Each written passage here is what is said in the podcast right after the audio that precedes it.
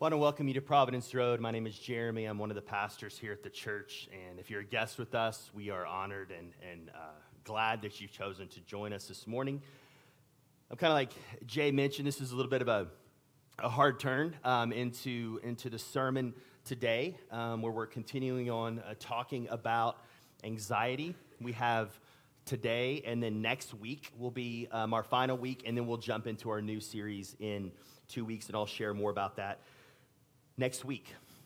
But it's appropriate that, like Jay said, like we don't grieve as those who have no hope. And the reason we have hope is because of what we see in the scriptures and the person and work of Jesus. And so like we do every week, we're going to exalt him this morning. We're going to talk about anxiety, but we're going to exalt Jesus. And I pray that he would comfort those who need to be comforted through his word this morning. So let me pray for us, and then we'll jump in. Father, we just want to come before you and recognize that for many of us right now, things are, there's a lot of questions. There's a lot of wrestling, and there's a lot of asking why. And we don't have those answers because you're the creator and we're the creation, and we weren't meant to know all of those things that only come from you. But what we do know is we know you're a comforter through your Spirit and Son, and we know we have hope in your Son. And I pray that we cling to those two truths right now as we support one another, support the Wilkins family, and work through this just day by day over the next coming days and weeks ahead of us. As we open the text this morning, I ask that you would change us, that we would put ourselves under your word, that we would allow your word to change our minds and change our hearts and change the way we live when we leave this place. And above everything else, I pray that your Son is exalted this morning, that he's the hero of the story. He's the one we point to for our freedom and joy. And it's in his name we pray. Amen. Well, we couldn't do a series on anxiety without talking about the topic of this overwhelming amount of news and information that we're constantly bombarded with. This digital age that we find ourselves in that seems to be full of landmines and triggers for us as we try to live a non-anxious, peaceful life. And we are just coming off, not too long ago, obviously the year 2020, that gives us this incredible real-life, unfortunately, case study of this whole idea. Even on like steroids, right? Even mentioning the year 2020 just makes us start being anxious and sweating, and there's PTSD involved there with all that happened in 2020. You have the big things like COVID-19. You have one of the most contentious presidential elections in our country's history. You have racial violence and racial disagreement, and you had all sorts of other things. You had refugee crises all over the world in that year, and those things are the big things, right? Those are the big things that probably should produce a little bit of fear and worry and trying to figure this out, right? But it's not just those things that send us into a spiral when it comes to anxiety. It's all the other things that seem to happen that year as well, right? That we kind of latch onto and we're like, here we go again. One more thing that I have to get wrapped around that I'm not going to be able to focus on. We had things like the Pentagon released UFO videos for the first time in a long time. Like, could we not just wait a year, right, to do this? Probably not a good time to do this. You start seeing these things called monoliths popping up all over the world in random places. I don't know if you remember this. Like these tall, like tower-like structures that would kind of appear in really weird, random places. Nobody ever saw them being built. Nobody knew what that was for. Nobody was like, claiming credit for them for a while. Finally, it came out that they were like research stations for the climate or something. But for a while, it was like, okay, UFOs, we have these weird monoliths being erected everywhere. It's 2020. What in the world is going on? Right? You had a near miss of an asteroid that year that was headed to Earth, one of the closest that's come in a while. You had, I just found this, I don't remember this one, but the most venomous caterpillar ever in the U.S. was found in Texas that year. It's like, okay. Yeah, you have Subway. We figured out that Subway, the bread really wasn't bread. I don't know if that was breaking news, right? Like, it maybe wasn't bread that they were giving us at Subway. But I think for me, the one that was like kind of laughable, like, are you kidding me, was, it was later in the year, we were exhausted. It was like, there's some big things going on. I don't need like trivial stuff right now to send me to an anxious tizzy. But you had the murder hornet. You remember the murder hornet? Like a name, it just, like, why do we have to give it that name? And that's not the scientific name. Somebody just named it that online, and it took off, right? Because this hornet was coming from Asia, right? Came from Asia, and they called it the murder hornet because it was going into these beehives and wiping out whole beehives, like, very quickly, and it was doing that by decapitating the bees. Hence, murder hornet, right? And so on top of everything, we have to worry about this insect now that has murder in its title, right? One other thing to worry about. And really, all kidding aside, like, these things do harm to us, right? We read the news, often negative news, right? And we try to find information to make good decisions, and we're overwhelmed with the amount of information that's at our fingertips. So we become anxious. And I think there's three reasons why we become anxious in these moments, right? Like, kind of on the surface, right? The first thing is, when something negative happens in the world, we want to do something tangible to solve that problem. So when we're constantly given news, we feel like, I need to do something, I should do something, this is awful. And even if it's halfway around the world and you can do nothing that directly will affect that thing, we still feel anxious about it because we know about it and we see it. And our humanity can't take it without wanting to do something about it. The second reason, that we hear something that threatens our safety or threatens our way of life, our comfort, right? And politics are the worst at this, right? Politicians, campaigns will play on our fears. We'll play on our fears of security, our fears of comfort, our way of life, to get us to be on their team and to vote for them. And so when we hear negative things, oftentimes slanted, we begin becoming scared. And we feel like we need to do something in that moment because we're anxious. And the third reason why is just we have too much information. Like, we want to make good, wise choices in whatever issue we're facing. And so we have this infinite amount of information to us, and it's paralyzing to figure out, where do we start? Like, where do we start in trying to figure out the information? And we saw that clearly in 2020 at the beginning of COVID, right? Like, we had something that hasn't happened in decades and generations in our country that everyone's trying to figure out. And we have people who are professionals, and we have people who are non-professionals, all kind of sharing the information in the same place. And we're trying to get information from the right people to make informed decisions, wise decisions, and we can't do it. We can't tell what's real, what's fake. We can't tell who has an agenda, who doesn't have an agenda. So we're overwhelmed with information. It could be that, or even just Googling parenting, like Nicole and I in parenting stuff. It's like, how do we do X, Y, and Z? You'll get some opinions when you start throwing out parenting questions online, right? Or like, read a book, right? The first few pages is going to disagree with the other 5 books on the same topic. And then you're like, what in the world do I do, right? I don't know what to do. How do I make them sleep? Here's the 5 ways you can make them sleep, and they're all contradictory to one another. Go for it, right? I mean, that's what it feels like parenting in this day and age. A few weeks ago, we talked about this word anxious, like the literal word when we see anxious in the scriptures, especially in Luke 11, when you have Martha and Mary, and Jesus tells Martha, Mary's choosing the right thing, you're choosing the wrong thing, you're busy and you're anxious about many things, but Mary is kind of doing what's right here.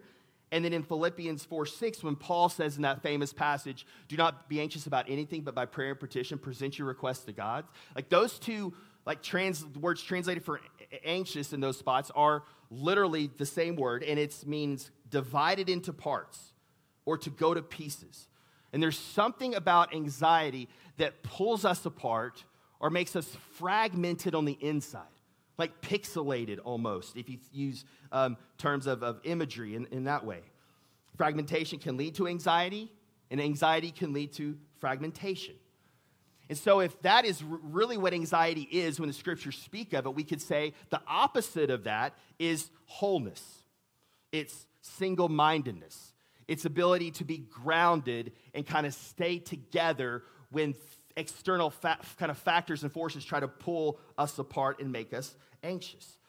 And there's no better source of that to make us anxious and kind of pull us apart on the inside than our current 24-hour news cycle. Right? Humanity, human beings were not meant to bear the weight of the news, oftentimes bad, for 8 billion people on the planet.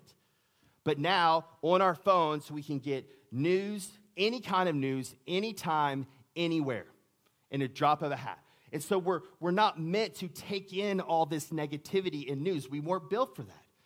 Even 20 years ago, to find out something that was going on kind of outside of your state, local news, right, 5 o'clock from 5 to 5:30, right? That's how you found your local news.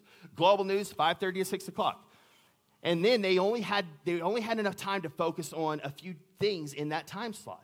And they weren't giving opinions on those things. These weren't like talking heads. They were just reporting the news. Right? And you had a few things that you had to like wrestle with and maybe make judgments about as you intake that news. Maybe if you were patient, you had to wait for the next day to read the newspaper. But again, limited newspaper. It's this like thing, it's like really kind of thin paper for those of you in this room. You open it up and you read, right? Like it's something you had to wait for, right? You had to wait to do it. And even then there was a limited amount of space for people to share news. Right? And then fast forward just 20 years ahead of time, we have news coming at us from all different sides at the same time, and we weren't built for it as human beings. God didn't design us to carry that weight. And my fear is when we get anxious about these things, it takes us down paths that none of us really want to go down. Like the first response I often see is just, let's just bury our heads. Like, let's just not watch the news. I'm not following it. I'm shutting everything off. I'd prefer not to know what exists out there than know what's coming, right? I don't blame you for doing that. But what that can rob you of is really understanding what's going on in the world and living the life that God's called you to live and ministering to people and being the hands and feet of Jesus in different places and using your gifts and those kinds of things. Another route that I see people go is just becoming completely consumed by it, almost paralyzed with just the amount of information and negativity to the point that you just don't know what to do, right? It's like you're like catatonic. You can't focus on anything else because that one piece of bad news just keeps rotating in your head over and over and over, and you keep digging yourself a deeper and deeper rut of anxiety. Then I think to deal with that kind of being consumed by it, many of you will find other people who are anxious about the same thing. And we talked about this a few weeks ago, and you'll create this kind of herd of people, this herd mentality, this tribe that is all anxious about the same thing. And it feels good because you're able to share that anxiety. You're able to kind of say, oh, I know what you're going through, but it doesn't really solve the problem in what you're looking for, because that anxiety just spreads and it's amplified throughout relationships. Take politics, for example. We have a political cycle coming up, so it's important for us to be prepared for how we're going to deal with this when it comes, right?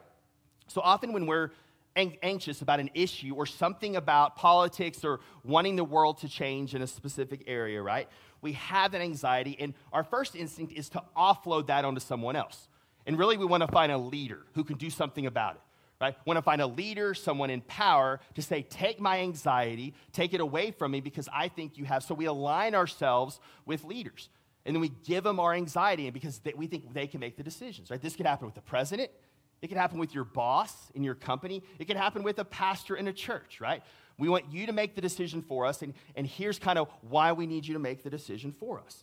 And if we can't find someone in power or a leader to offload that into, again, we'll find a group of people that agrees with us. And we'll align ourselves with that group of people because it feels good in that moment. There's some truth to that. There's some community there. There's relational kind of, we see each other. We see eye to eye on some things.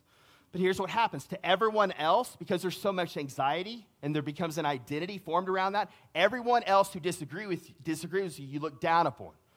Or at worst, you demonize them as not having the right answer or not going the right way. And then, so this has become this identity. And then when and then we're just talking about one issue here, maybe in the political spectrum. And now you talk about all the issues that could come up politically, and now you feel like you have this decision. I don't know if I agree with everything with my herd or my tribe, and so do I break ranks with them and actually form my own opinion about these? But we know the pain that could cause and even the anxiety that produces. So we're just going to stay in here and kind of just say, we're going to agree with everything this specific group affirms and not on this group, right? And we become less objective. We become subjective. We let other people kind of interpret the events and the facts of the world rather than interpreting those ourselves. And worse off, we just kind of move the Bible aside when we get wrapped up in this and think, we don't go to the Bible, think, what does the Bible actually say about this thing? Not what the party says, not what the group says, but what does the Bible have to say? Issue by issue, and if that puts you somewhere in the middle, then you got to be somewhere in the middle, right? And I think we have to be faithful to the Scriptures in that way. But anxiety doesn't allow us to do that. It makes it so hard to think objectively because we're kind of caught up in this, and we wanted to make it go away as quick as possible. And getting with the tribe, grouping up is the quickest way to do that, although long-term it just produces more anger and grief and hate for other people who don't agree with you.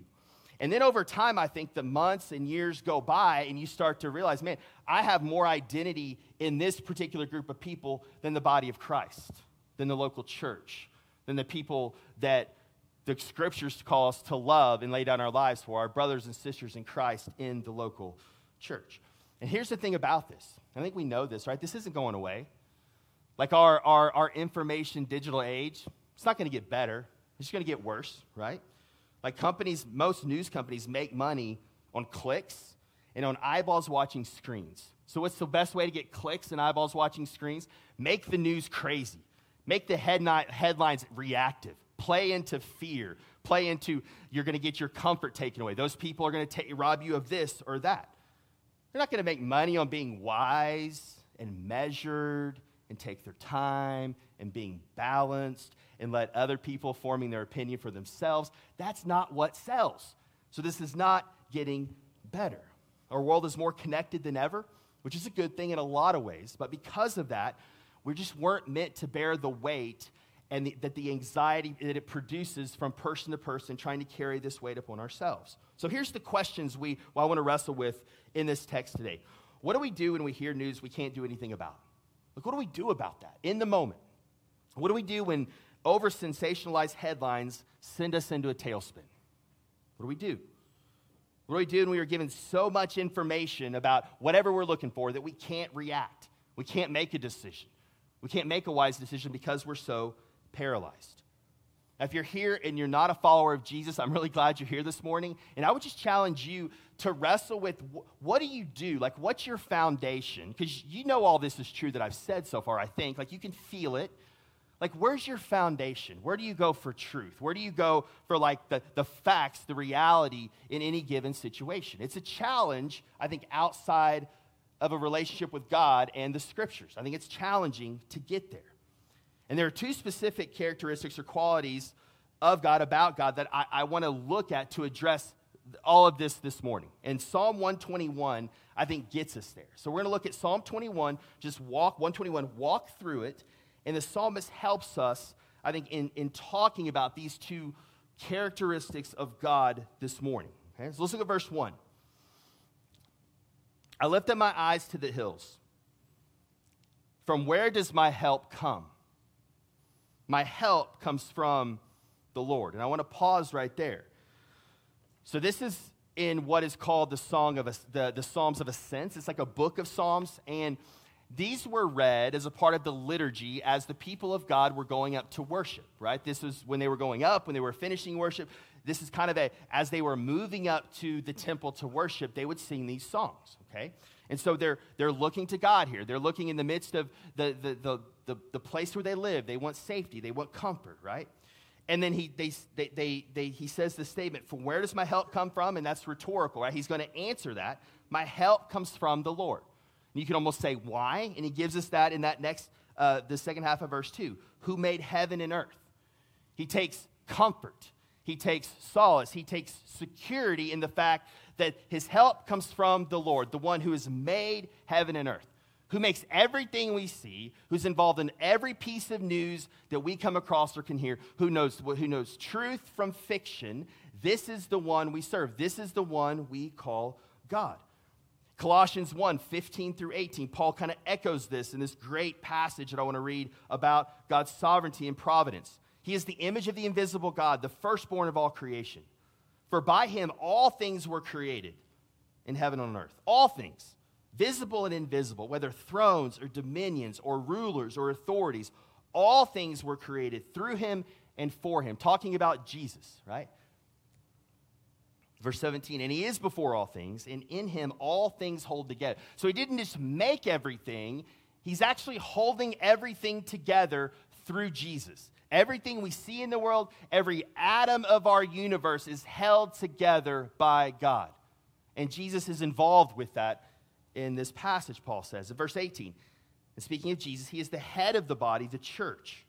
He is the beginning, the firstborn from the dead, that in everything he might be preeminent. So when the psalmist says, the maker of heaven and earth, this is what he's thinking about. He's thinking about all the things God's involved with. He didn't just make it, the world, and step back, and it's just kind of like it's chaos now for us to figure out. No, he's as involved now as he was at creation. Every single thing. So the first thing we see, the first truth or idea, is his sovereignty. God is sovereign.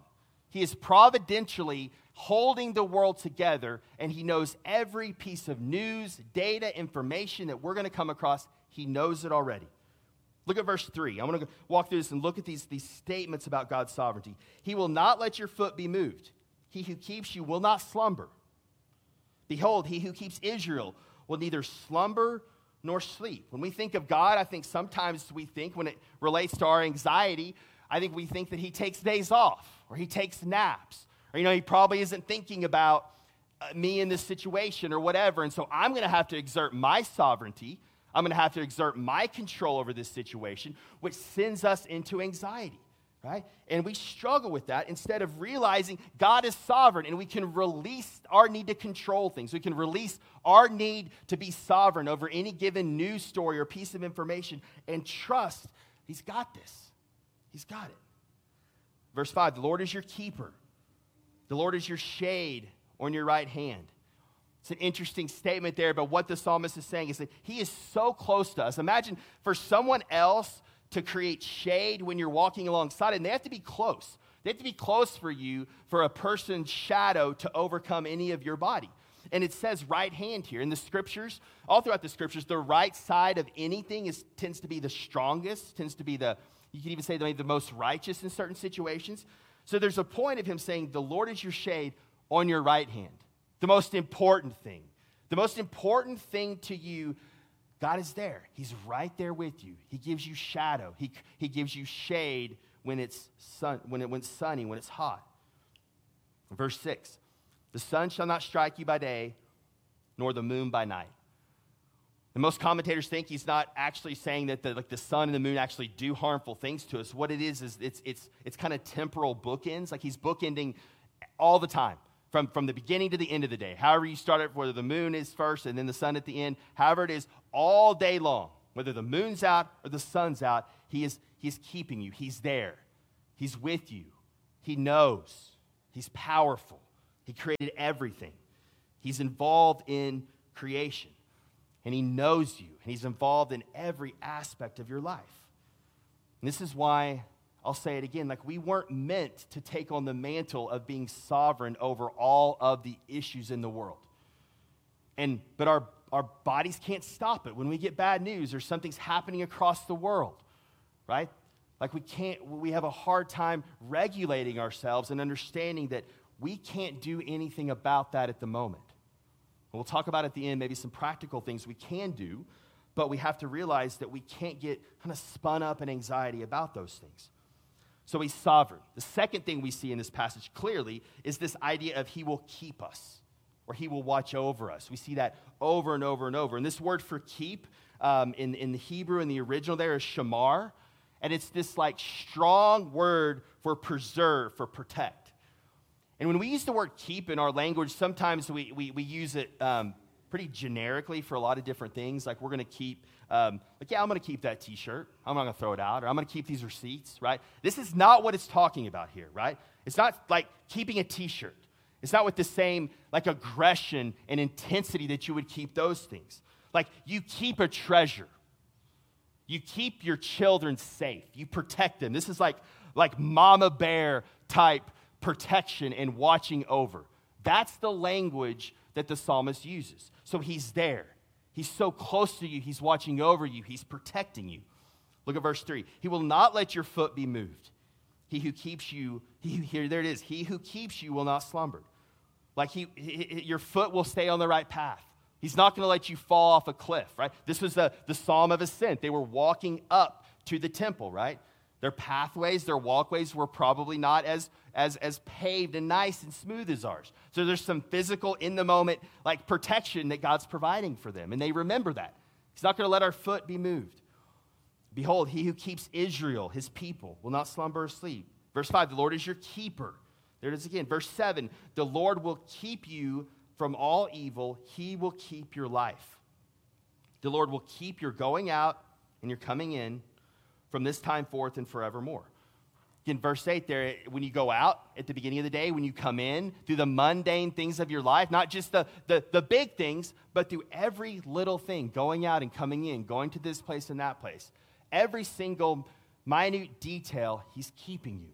He's watching you over you. He's protecting you. And that last time, from this time forth and forevermore. For all eternity, for his people, he will keep them for all eternity. So when you put these two things together, right, you have the sovereign, providential, all-powerful creator God who is your bodyguard, who's watching over you. He's with you, so close to you that he casts a shadow upon you, the psalmist tells us.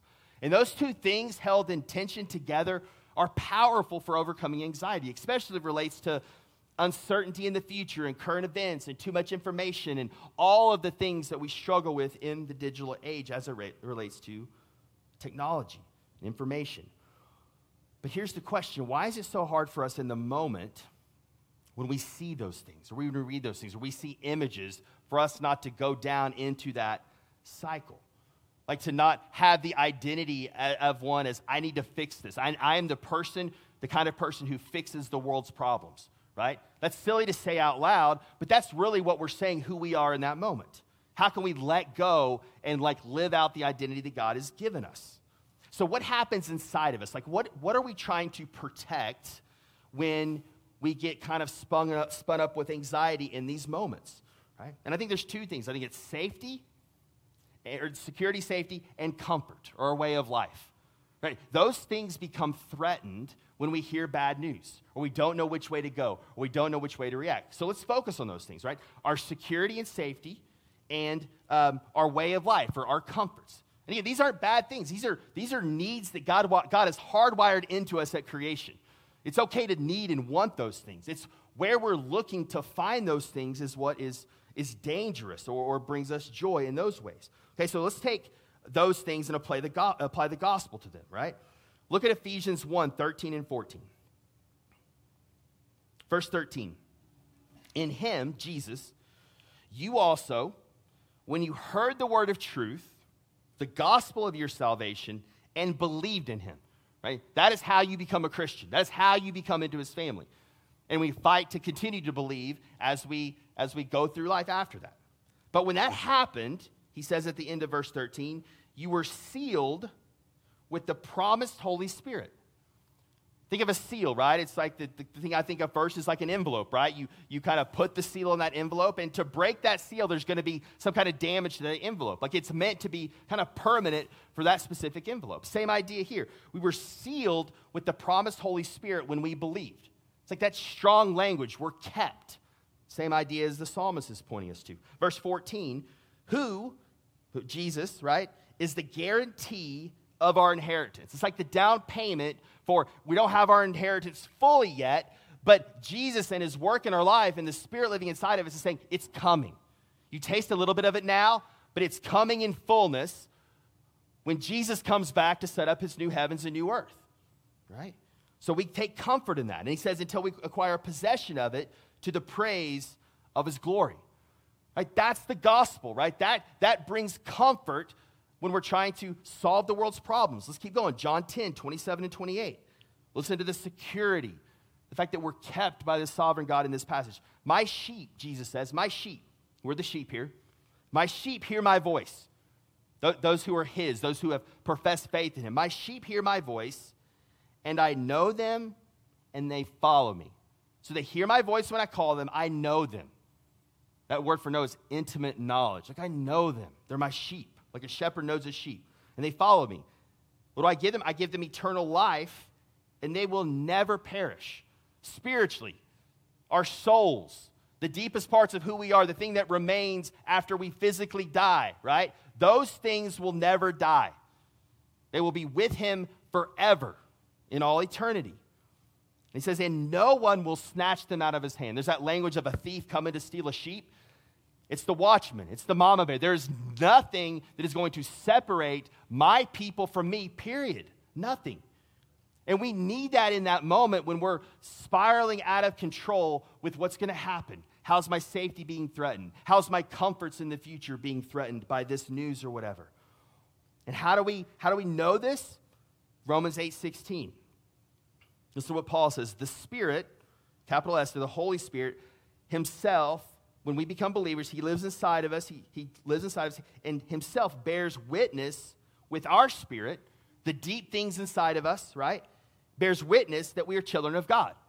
It's like this, the Spirit's job is to be a comforter. We see that by telling us you're loved, you're seen, you're known, you're kept, you're free, you have peace, you have a Father who's powerful.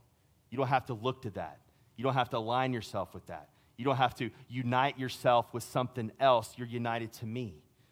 Those are the things the Spirit whispers to us, tells us, but oftentimes we don't hear them because we're frazzled and we're busy and we have trouble sitting in silence and solitude and listening for the voice of the Spirit telling us the things the gospel gives us. So one of the things we're going to talk about here in a second is how to listen well to the Spirit when we're starting to get wound up in our anxiety. We hear so many other voices in that moment of, what are you going to do? What's going to happen? Right? Oh, no, there's a war going on in Ukraine. I'm hearing the word nuclear, right? That means that's it, right? Right? And those things are real. They can bring real fear because, again, our safety is being threatened. Oh, no, this person's going to, if this person gets elected, my way of life is going to be taken away from me. Like really? Like you're going to like buy into that wholeheartedly where you begin to be shaped and molded by a particular leader? Like, no, go back to this. What's the Spirit telling you about whose you are and who has you in the palm of his hand? In Jesus, God showed us that he was sovereign over our sin, over Satan, and over death. And he keeps us because we're united to him by the Spirit. And the Spirit, in an ongoing way, makes that a reality to us. This is why we have quiet times. This is why we say, read the Word, be encouraged by the Word. We sing songs, we pray, because we need the Spirit to continue to encourage us, to make us believe all the things that we have in the gospel, because it is so hard for us to believe. And here's the deal. If we believe that, we don't have to seek freedom and joy and things in the world, right? We don't have to try to control everything that happens in the world or feel like we're losing control if we can't do something about the things that happen or to find just the right information to be fully informed. Like I don't want to make this decision until I have the correct, right information, the perfect information from the perfect source with the perfect research. It doesn't exist, right? There's some faith and some wisdom there and some trust. We don't have to stake our lives on that if we're staking it on something else.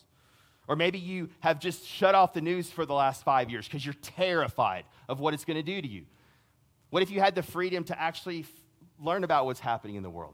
Learn about the big things that are going into the world. Learn about elections and how your vote counts and whatever, right? Like, we want to have the freedom to be able, without anxiety, to be those kinds of people. I want to say one other thing to people who don't know Jesus in the room, who maybe your first time in church in a while. One image I got in this is in this world we live in that's so easy to get spun up with anxiety. Like, I imagine it's like a small boat. And in normal times, that boat's fine. But when you're out in the middle of the ocean and there's a raging storm all around you, what are you looking to for a foundation?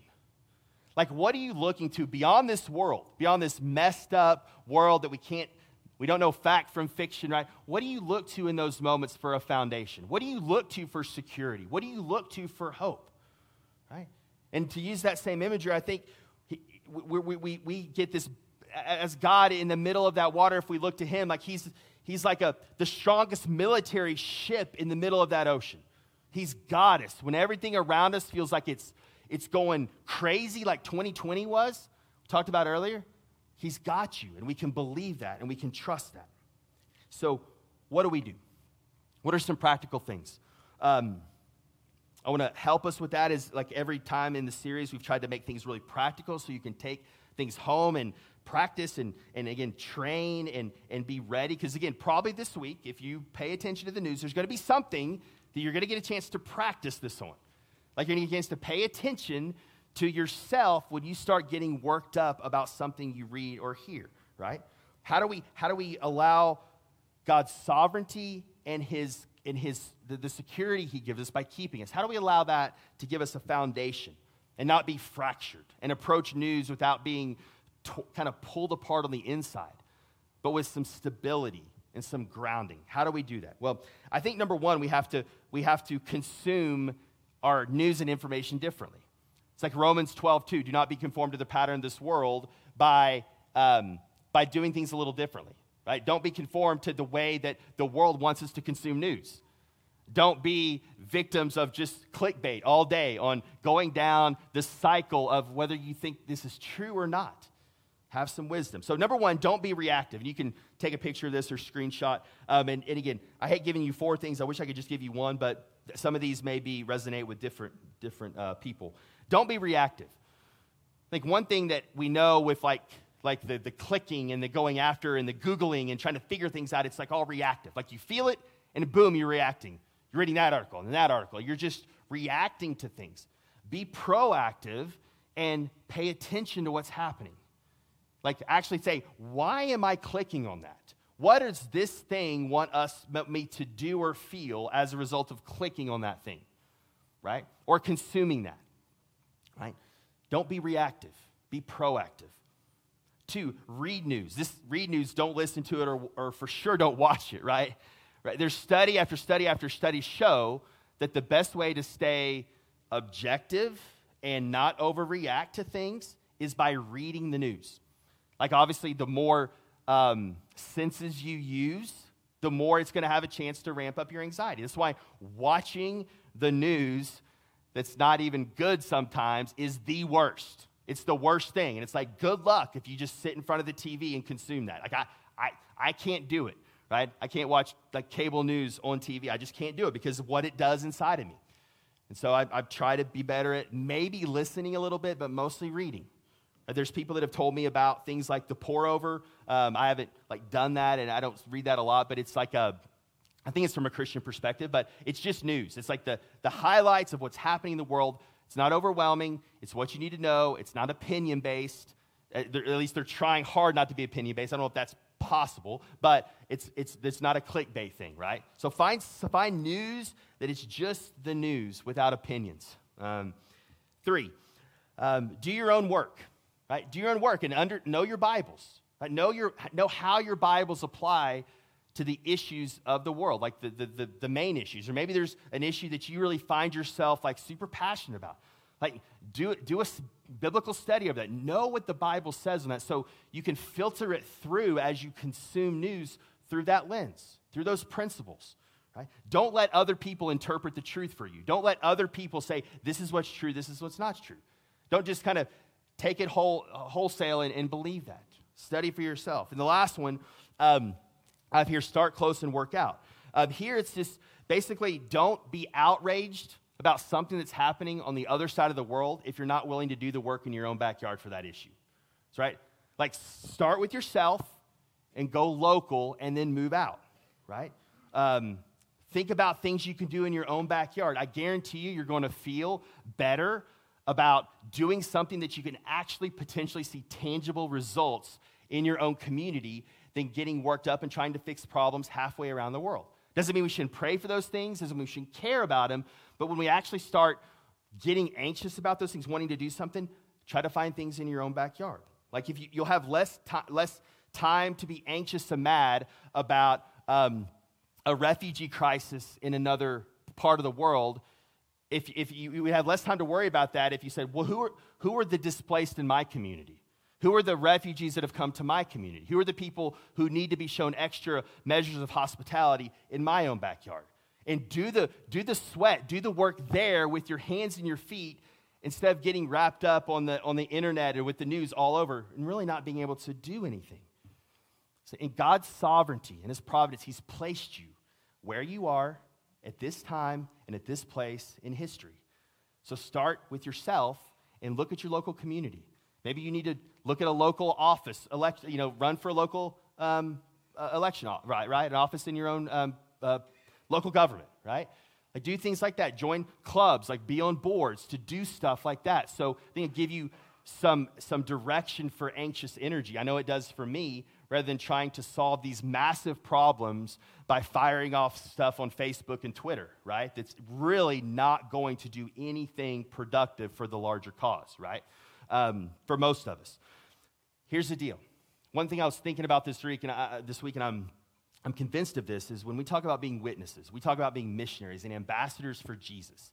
I think this area, by treating news and information differently, I think we can really stand out in a really attractive, winsome way by being measured and thinking about how am I treating others, how is love guiding my view of the news and how I treat one another. I think we can actually have this posture where people will be attractive to how we do things, and then we can give people a reason for why we do that. See, I'm a messed up sinner that's been saved by grace, right? This is why I can be measured. I'm kept by the Creator God. He watches over me. He's got my future. I don't have to get worked up by things that I don't know how they're going to turn out because I'm a finite human being. But I trust him and I'm grounded in him. And that is attractive in a world we live in today where everything is so scattered and polarized and fragmented. Let's pray. Father, we're always thankful for your word, and I'm thankful that these massive theological ideas like sovereignty and providence and security and assurance, that we see these from Genesis to Revelation. It's so clear in your word that when we put our faith in your son, that we believe the gospel and we're welcomed into your family, we have all of these benefits. And these benefits are useful. They're tools. They're resources that we have to live in this really complex, oversaturated world. So help us. I pray that your spirit, those of us who are followers of Jesus in this room, I pray that you would help us listen to your spirit, that we would find times to be still and allow your spirit to communicate the truth to us, that we're loved and we're kept and our future secure, and that we're sheep of the strongest shepherd that's ever lived, and there's no wolf or thief that can snatch us out of his hand. So we don't have to be controlled by anxiety of current events like people who don't know Jesus do. So help us. Help us walk in that way, Lord. It's in your son's name we pray. Amen. As we take communion, we remember that Jesus took bread before he would go to the cross when he was with his disciples for one of those